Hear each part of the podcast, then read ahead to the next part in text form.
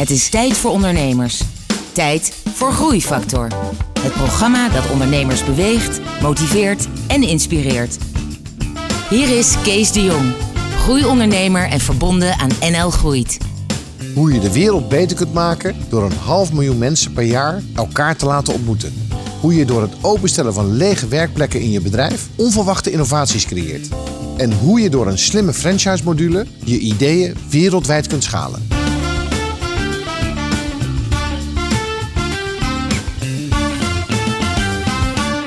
Welkom bij Groeifactor. Vandaag spreek ik met Marielle Seigers. Uh, jij bent co-founder van Seeds to Meet. Klopt. En Seeds to Meet is wel een redelijk bekende club.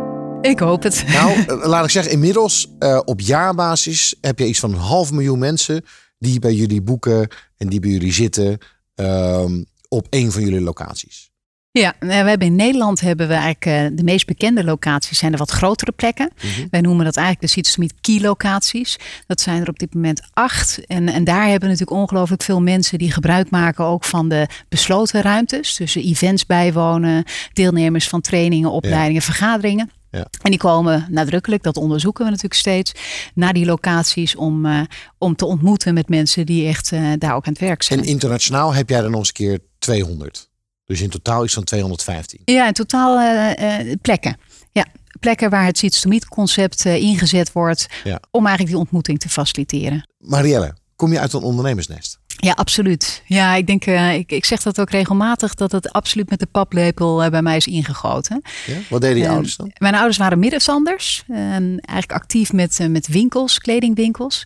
Um, en eigenlijk in mijn jeugd heb ik niet anders meegemaakt dan dat ze altijd op zoek waren naar nieuwe formules, nieuwe concepten. Van een Oilili winkel tot een Benetton-zaak. Tot uh, eigenlijk altijd ook meegegroeid uh, met de ontwikkelingen van, van ons als kinderen. Dus daar is het zaadje eigenlijk al. al ja, heel duidelijk. De formule, op zoek naar de formule zat daar al in. Zeg nee, maar. Ja, en, en altijd in beweging zijn. Um, um, dus altijd uh, nooit stilzitten en afwachten tot het succes naar je toe komt. Maar zorgen dat je het succes zelf bouwt. Ja. En, um, nee, Moest je ook meewerken al vroeg? Ja, ja, ja, wij stonden eigenlijk altijd uh, een, een, popcorn te verkopen voor de zaak uh, van mijn ouders. En, uh, en wat ik ook heel veel gedaan heb, eigenlijk iedere zaterdag is t-shirts bedrukken. In de tijd dat dat heel erg hot was. Dus nou, op die manier proberen mijn ouders eigenlijk ons wel mee te geven dat, um, ja, dat je als je geld wilde verdienen, moet je daarvoor werken. En ja. moet je toch bepaalde dingen inkopen. Moet je zorgen dat dat dan weer matcht met de behoeften van, van je klant. Ja. Dus op hele kleine schaal begon dat denk ik al op mijn tiende. En, en vanneer, vanneer welke leeftijd wist jij dat jij dus ook uiteindelijk ondernemer zou gaan worden? Was dat ja, ik denk, ik denk toen al. Ja. Ik denk dat dat uh, voor mij is het eigenlijk nooit. Uh, ik heb één uitstapje gemaakt in een uh, grote club, Hilton International. Daar heb ik mijn laatste um, stage gelopen, mijn managementstage van de Hogere Hotelschool. En, en, daar kwam ik eigenlijk wel redelijk snel tot de conclusie dat zo'n grote organisatie, hoe interessant en spannend dat misschien ook is, dat ik daar gewoon het totaal niet kon overzien en ook geen invloed kon hebben op, op zo'n uh, totaal proces. En dat ik dat, uh, ja, dat, dat ik dat toch wel redelijk belangrijk vond. Ja. Maar met jouw ervaring, hotelschool en jouw ondernemerservaring vanuit jouw jeugd, kon het niet bijna anders dan dat je inderdaad een soort van seats to meet een hospitality, ja. mensen bij elkaar brengen in een soort gastvrije omgeving creëren waar mensen graag willen zijn. Ja, en die laagdrempelig is, waar mensen zich thuis voelen. Ja, um, ja waar mensen inderdaad uh, zich welkom voelen. Dat, dat is absoluut wel alles wie ik ben. Dat maar, heb ik ook is dat kunnen... idee ontstaan? Dat je dat wilde doen? Ja, eigenlijk ben ik 22 jaar geleden gaan ondernemen met mijn huidige compagnon. Uh, dus 22 jaar geleden zijn wij eigenlijk samen, samen tot de conclusie gekomen dat we als ondernemers heel complementair waren aan elkaar. Ronald van der Hof is dat. Uh, ja, een man waar ik in het begin in eerste instantie eigenlijk bij in dienst ben gekomen na de Mhm. Hogere Hotelschool. Ik ben daar in een salesrol gestapt. En eigenlijk twee, drie jaar later kwamen we erachter waar hij destijds met een vriendje van zijn, van zijn tijd uit de Hogere Hotelschool school. Eigenlijk samen begonnen was aan Meeting Plaza. Meeting Plaza Maarsen was dat. Uh, 28 jaar geleden, nu ondertussen. En ik heb daar eigenlijk stage gelopen. Uh, mijn praktijkstage van de Hogere Hotelschool. Dus daar heb ik hem leren kennen. Dus in eerste instantie in dienst. En toen kwam ik na twee jaar erachter van ja, maar nou wil ik gewoon mee, meedoen als ondernemer. Dus of we gaan samen verder, of ik ga, uh, ga zelf verder. Maar uh, We hadden een gedeelde visie over hoe die wereld van. Het ging daar natuurlijk over fysieke ontmoetingen in die meeting plaza omgeving. Daar wilden we graag in groeien, meer impact maken. En eigenlijk was er toen maar één weg. Dat was fysiek nieuwe locaties openen op nieuwe plekken. En eigenlijk uh, merkten wij al snel dat dat vermenigvuldiging van hetzelfde, dat dat niet echt uh, aan ons besteed was. Daar werden we niet alle gelukkigst van. En eigenlijk, ik denk de jaren die daartussen liggen, hebben we geprobeerd via franchise, uh, een soort franchise benadering, allerlei nieuwe locaties uit, toch uit de grond te krijgen. Dat is eigenlijk de voorloper geweest van Seeds to Meet. In die tijd was, was eigenlijk technologie, dus bijvoorbeeld Facebook en LinkedIn bestonden gewoon nog niet zoals we ze nu natuurlijk kennen. Ja. Dus in die tijd dat we met Seeds to Meet starten in een pilotfase, dat was, dat was denk ik 13 jaar geleden. Toen was, was eigenlijk die technologie 2005. ineens. Ja, en toen was dat als enabler eigenlijk om het proces enorm te versnellen en echt op te schalen. Ja, was dat een geweldige combinatie van fysiek en virtueel de ontmoeting kunnen faciliteren. En toen zijn we eigenlijk gekomen tot een concept wat echt totaal disruptief was en, en, en niet meer leek in, in welke vorm dan ook op Meeting Plaza, wat we daarvoor deden. Maar wat was nou precies het concept? Want uiteindelijk heb je ruimtes waar mensen samenkomen. Hè? Dat is wat de gemiddelde luisteraar er nu van begrijpt, inclusief ikzelf. Maar wat is dan echt het concept? Ja, het concept gaat in essentie om, maar dat hebben we ook onderweg ontdekt, belangrijkste daarvan is dat mensen elkaar ontmoeten, relevante ontmoetingen mhm. hebben met elkaar op het juiste moment op de juiste plek. Dus het gaat niet zozeer over die meetings in besloten ruimte. Dat is waar wij vandaan komen. Dat doen we mhm. dus nog steeds op die acht locaties. Ik, ik wil met vijf mensen afspreken en dat doen we dan bij jullie. Ja, en laten we daar nou eens geen geld voor vragen. Want die ruimte, het licht brandt toch. Die ruimte hebben we toch. Maar laten we eens met die mensen aan het werk gaan en kijken wat ze beweegt en wat ze bezighoudt. En als zij hier dan succesvol kunnen zijn, kunnen worden in wat ze zelf zelfstandigen doen, mhm. gaan ze daar vanzelf ook positief over praten naar buiten. Dus eigenlijk zijn we het als een soort ambassadeurs gaan inzetten. En dat is eigenlijk binnen no time. Ja, maar was, hoe verdien jij je geld dan?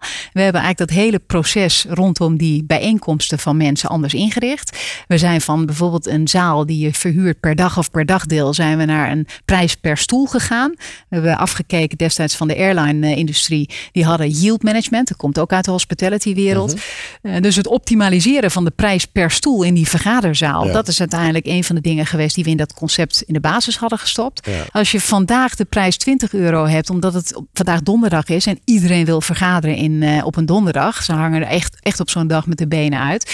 Maar morgen is het vrijdag en dat is gewoon echt een zwaar onderbezette dag in de week. dus als jij eh, een budget hebt wat krap is, ja, en dan kun je het ook voor een tientje kun je dezelfde stoel huren die vandaag 20 is. Dus we zijn echt, echt een, een enorme flexibele pricing gaan hanteren, waarin iedereen binnen zijn budget kan slagen.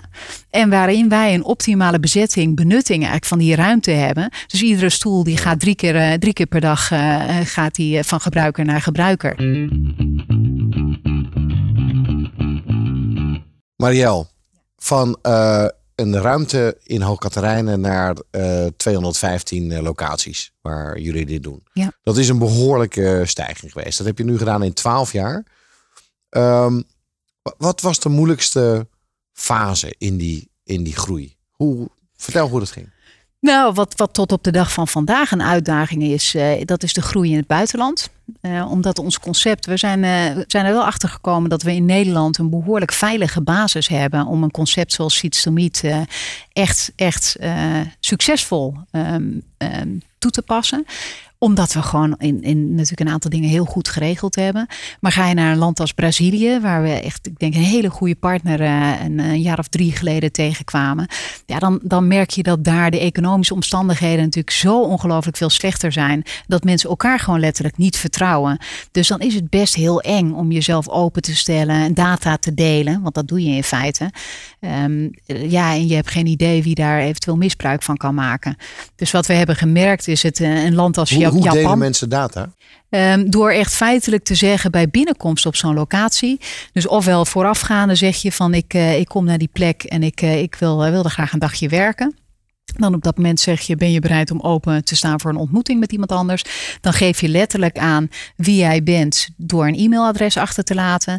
En dan vervolgens daaraan toe te voegen wat voor persoonsgebonden kennis jij te delen hebt. Ja, oké, precies. Nou, dat was nog misschien niet helemaal duidelijk. Dus dat creëert data. Ja, en, en dat is dan de technologische component als mensen binnenkomen. Dat andere mensen dus zien, hey, hier is iemand die weet heel veel van het ontwerpen van uh, bureaustoelen, bij wijze van spreken. Of het maken van service design componenten voor de nieuwe after sales iets verschillende soorten competenties. Potentieel komt eigenlijk, wordt zichtbaar gemaakt op, dat, op dat platform. Maar daaraan toevoegen, eh, op zich dat doet LinkedIn natuurlijk ook. Die heeft ook een kaartenbak met heel veel. Uh, ja, maar die mensen die zitten overal in de wereld. Die komen niet in de ruimte waar jij Dus het bent. gaat om fysiek en virtueel bij elkaar brengen. Maar het gaat ook om waar werk jij vandaag aan. Wat wij natuurlijk gezien hebben bij die groep waarmee we begonnen zijn. Die zelfstandig ondernemers. Die zijn eigenlijk vandaag voor bedrijf A aan het werk. En morgen met bedrijf B. En overmorgen doen ze iets voor zichzelf. Omdat ze dat gewoon willen doen. Dus dat zijn mensen die zijn zo bewegelijk. En wat wij hebben gezegd is je moet eigenlijk op het juiste moment dus zeggen waar je aan werkt en waar je behoefte aan hebt. En dan kun je eigenlijk met die data die je, die je eigenlijk moet invoeren, wat je sociaal kapitaal is, wat echt een betaalmiddel is bij Seeds ja. Nou, dan kan je natuurlijk het algoritme zijn werk laten doen. En zorgen van jij moet Kees ontmoeten, want Kees die weet alles over. Even nog terug naar Brazilië, maar daar vielen dus tegen. Ja, dus en, en Japan bijvoorbeeld ook zo'n land. Daar, daar zijn ze gewend natuurlijk om een introductie. Als ik jou wil ontmoeten, dan word ik altijd geïntroduceerd door iemand. Er zit iemand tussen. Dat is gewoon de fatsoensnorm daar. Ja. Nou ja, dan, dan is het best heel lastig om die directe verbindingen te maken. Het is gewoon not done. Dus we hebben daar dan een Japanse partner die echt die cultuur goed kent. En die gaat dan vervolgens met de, zeg maar, de middelen die wij ze aanreiken en ons concept dus aan het werk. En die merkt toch dat er een aantal basic eh, zaken even anders werken. Maar heb je dan zo'n zendelingendrang dat, dat dit dus overal moet gebeuren? Van Rusland tot en met... Uh, Argentinië, van, moet dit overal gebeuren? Nou, wat wij, wat wij zagen, en daar heeft uh, Ronald die heeft daar een boek over geschreven. Ik denk in 2010 de eerste versie, Society 3.0. En de payoff van het boek, dat is eigenlijk onze visie op hoe we die maatschappij zien veranderen. Um, de globale transitie die gaande is, dat we echt gewoon een nieuw soort speelveld nodig hebben. En dat zijn we eigenlijk met Meet gaan creëren. Ja, en dan moet je ook realiseren dat Nederland natuurlijk een stipje is op de wereldkaart. Dus als wij echt willen innoveren, dan zit er gewoon ongelooflijk veel onbenut potentieel wereldwijd. Wat we nu niet uh, kunnen vinden. Ja. Dus wij vonden wel inderdaad dat je, dat je dat dan wereldwijd moest benaderen. Maar eh, ik, ik, snap het, ik snap het wel. En sorry dat ik, maar ik moet toch nog even de vraag van de luisteraar uh, moet ik even vertalen. En dat is waarom? Ja, waarom? Ja. Waarom zit er in jou zo'n drive dat, dat jij dit dan wil? En, en in Japan en in Brazilië? Ja, toch wat wij eigenlijk als uitgangspunt hebben is dat iedere individu recht heeft om, om de beste versie van zichzelf te worden. En zich te ontplooien. Dat, dat is natuurlijk, en dat willen wij zelf ook. Dus we beginnen eigenlijk altijd heel erg dicht bij onszelf. Ja, en dan is het, hoe gaaf is het dan dat ik toegang heb tot net dat stukje niche kennis. wat in Japan beschikbaar is en hier niet. Want dan kan ik verder. Dus dan, dan hoe meer toegang je hebt tot elkaars mogelijkheden, mm ja, hoe, hoe lekkerder je. Um, en kunt doen wat je wil doen, wat, wat, wat, wat zingevend is. En wij eh, vonden dat we daar. Uh, nou ja, we hadden in ieder geval de ambitie en hebben dat nog steeds tot op de dag van vandaag. Dat wij in staat zijn vanuit onze persoonsgebonden talenten om zo'n speelveld te bouwen. Ja.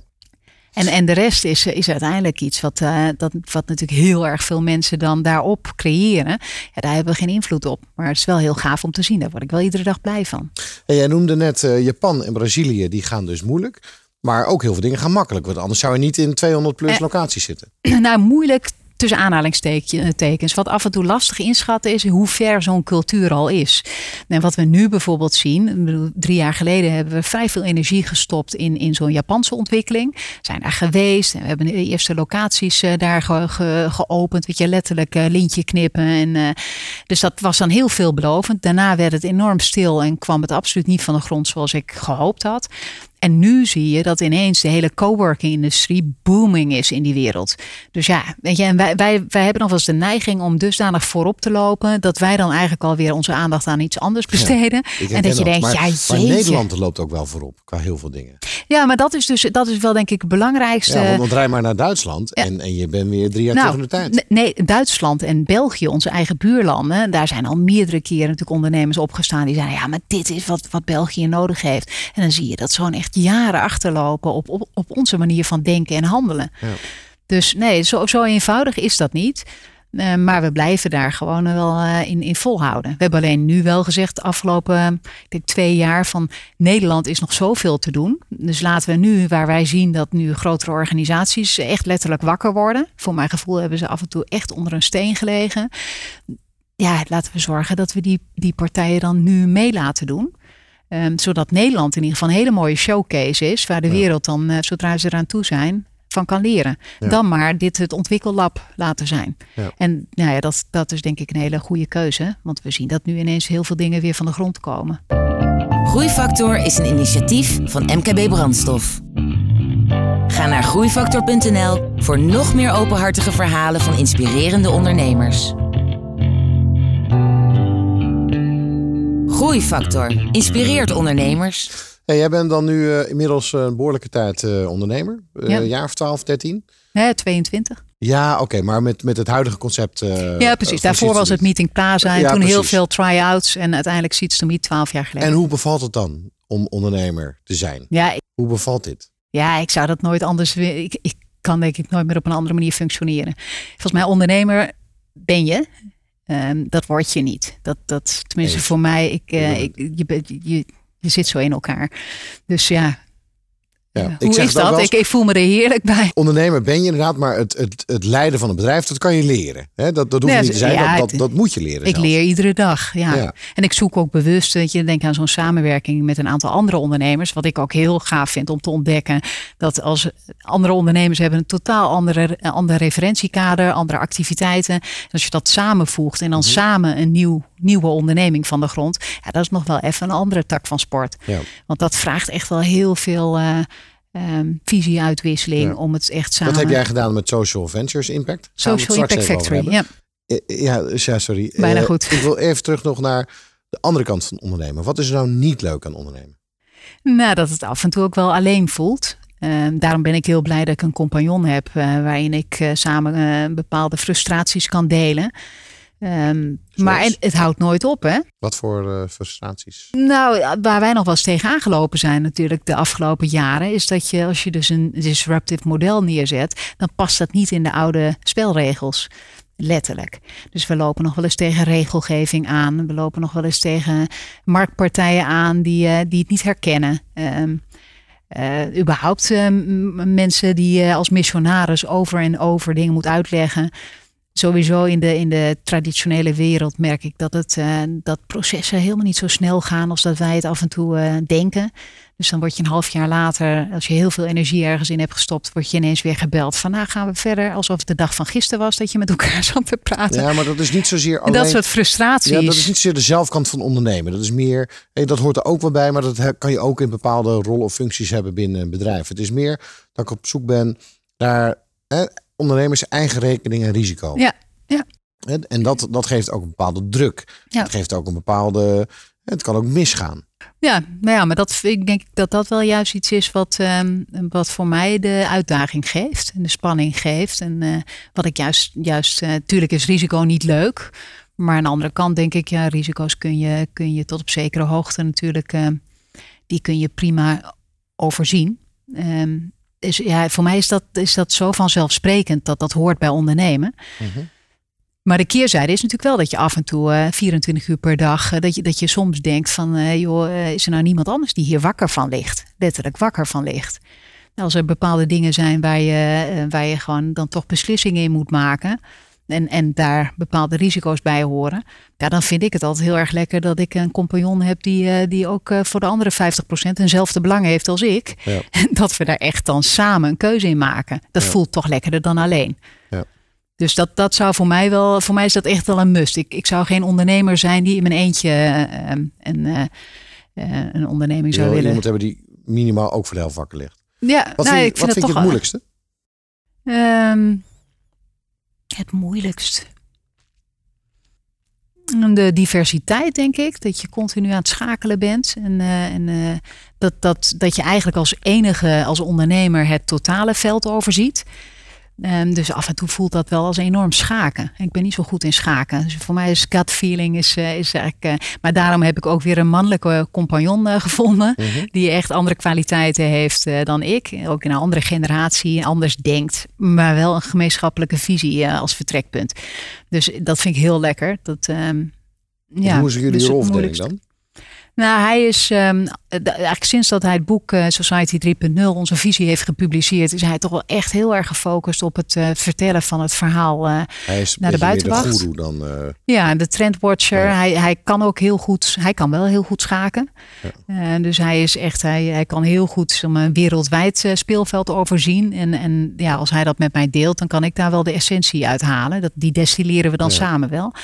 Maar ik denk dat hij, hij is echt wel qua visieontwikkeling is hij wel heel, heel breed georiënteerd. En ik ben denk ik veel meer de persoon die, die uiteindelijk relaties bouwt. Maar ook echt gewoon, weet je, de, echt, echt het uh, de meeste voldoening haalt uit, uit persoonlijke relaties met partners aangaan.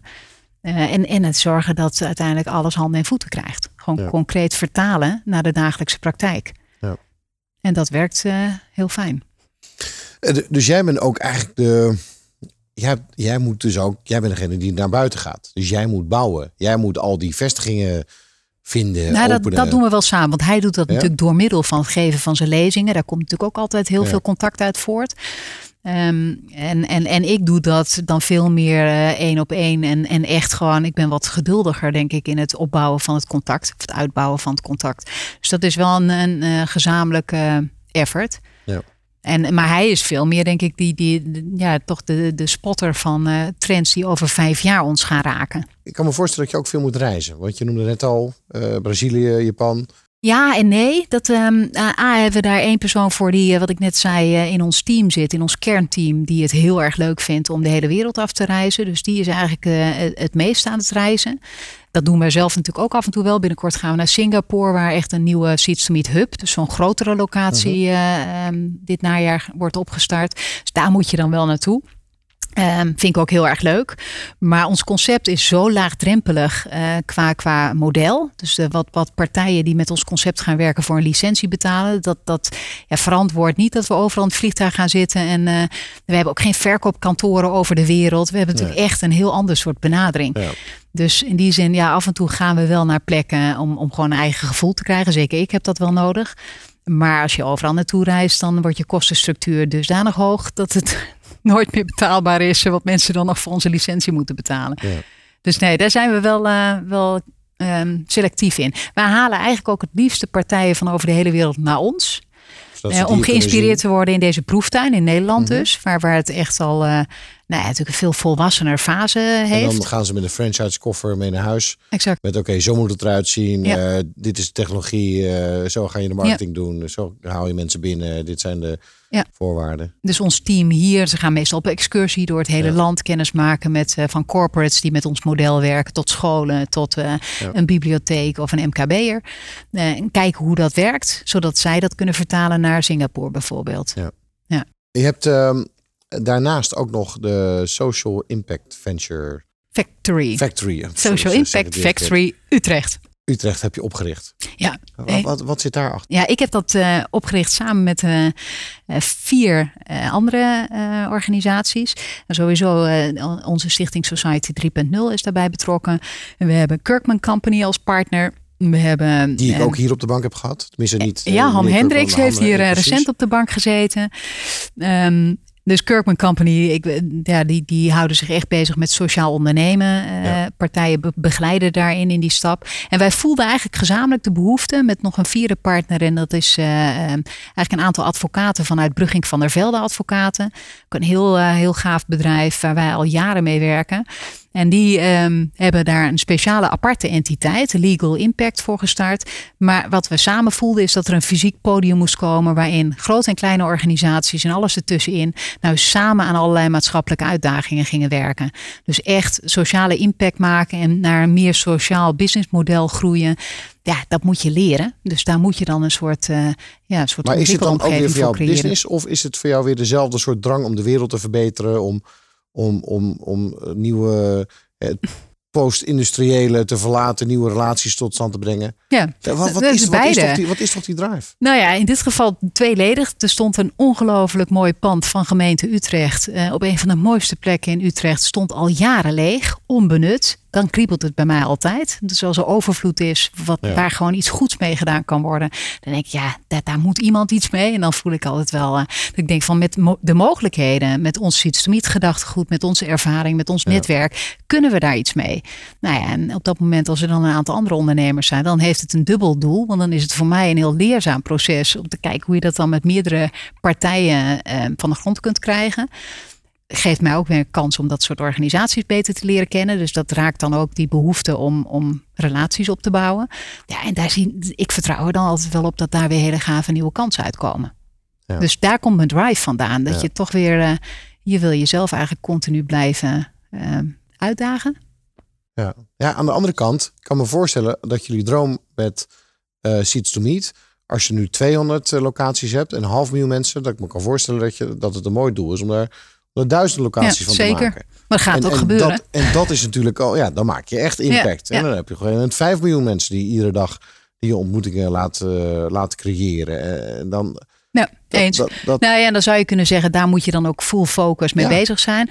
Ja, en toch is af en toe een uitstapje dicht bij huis. Als je dan zo'n soort pand iedere dag weer, als je er langs rijdt, um, ja, leeg ziet staan, dan, ja. uh, dan kriebelt het. En dan denk je van ja, inderdaad, geen, uh, wij willen niet zelf die exploitatie doen. Dus we gaan het niet alleen doen. Ja. We hebben er gewoon een, een goed team neergezet van mensen. En, en ja, het dan samen met een aantal andere partijen. Hey, en wat doet uh, Marielle nog daarnaast? Doe je nog iets? ja, heel veel. Ik, ik ben moeder van twee kinderen, twee jongens van 11 en 13. Um, ja, daar besteed ik eigenlijk ook best wel veel tijd aan. Dus ik, uh, ik probeer ook echt wel een goede balans uh, te hebben tussen uh, bezig zijn met, met het bedrijf. En net als wat ik thuis vroeger heb meegekregen, zijn de kinderen ook behoorlijk goed um, op de hoogte en deelgenoot van wat mama zoal zakelijk bezighoudt. Ja. Dus ik, dat kan ik eigenlijk wel heel goed verenigen. Ik denk, ben, ik, ben behoorlijk vaak ben ik gewoon smiddags op het tijdstip dat de kinderen weer thuis zijn, ben ik er om huiswerk te begeleiden. En okay. naar school dus brengen hoeft niet levens. meer. Die tijd hebben gehad. Nou, twee, eigenlijk één leven waarin ik me heel gelukkig voel dat het prima verenigbaar is. Ja. En uh, bedoel, de, de, kinderen hebben ook vanaf, vanaf jongs af aan meegekregen dat als er zakelijk dingen zijn waar ik uh, eventjes heel veel energie en tijd in moet stoppen, dat ik er dan even wat minder ben voor ze. En ze weten dat ik regelmatig met mijn laptop op schoot op de bank zit en dat ze dan uh, soms stil moeten zijn als de telefoon gaat. En, ja. Dus dat loopt bij ons eigenlijk, zo ben ik het dus van, van vroeger uit ook gewend, allemaal door elkaar heen. Ja. En dat is voor mij is dat leven. Dus één leven. En, en, en, en daarnaast? Ja, en veel uh, tijd voor uh, een hond. Uh, dus we gaan regelmatig lekker het bos in. Ik woon op de Utrechtse Heuvelrug, midden in het bos. Dus heel veel wandelen. Dat zijn ook wel de dingen die ik, die ik voor mezelf gemerkt heb. Dat 's ochtends beginnen met lekker een uur het bos in. Een dat geeft yoga, me enorm is veel. dat, ja, dat is een soort meditatiemomentje. Meditatie situatie.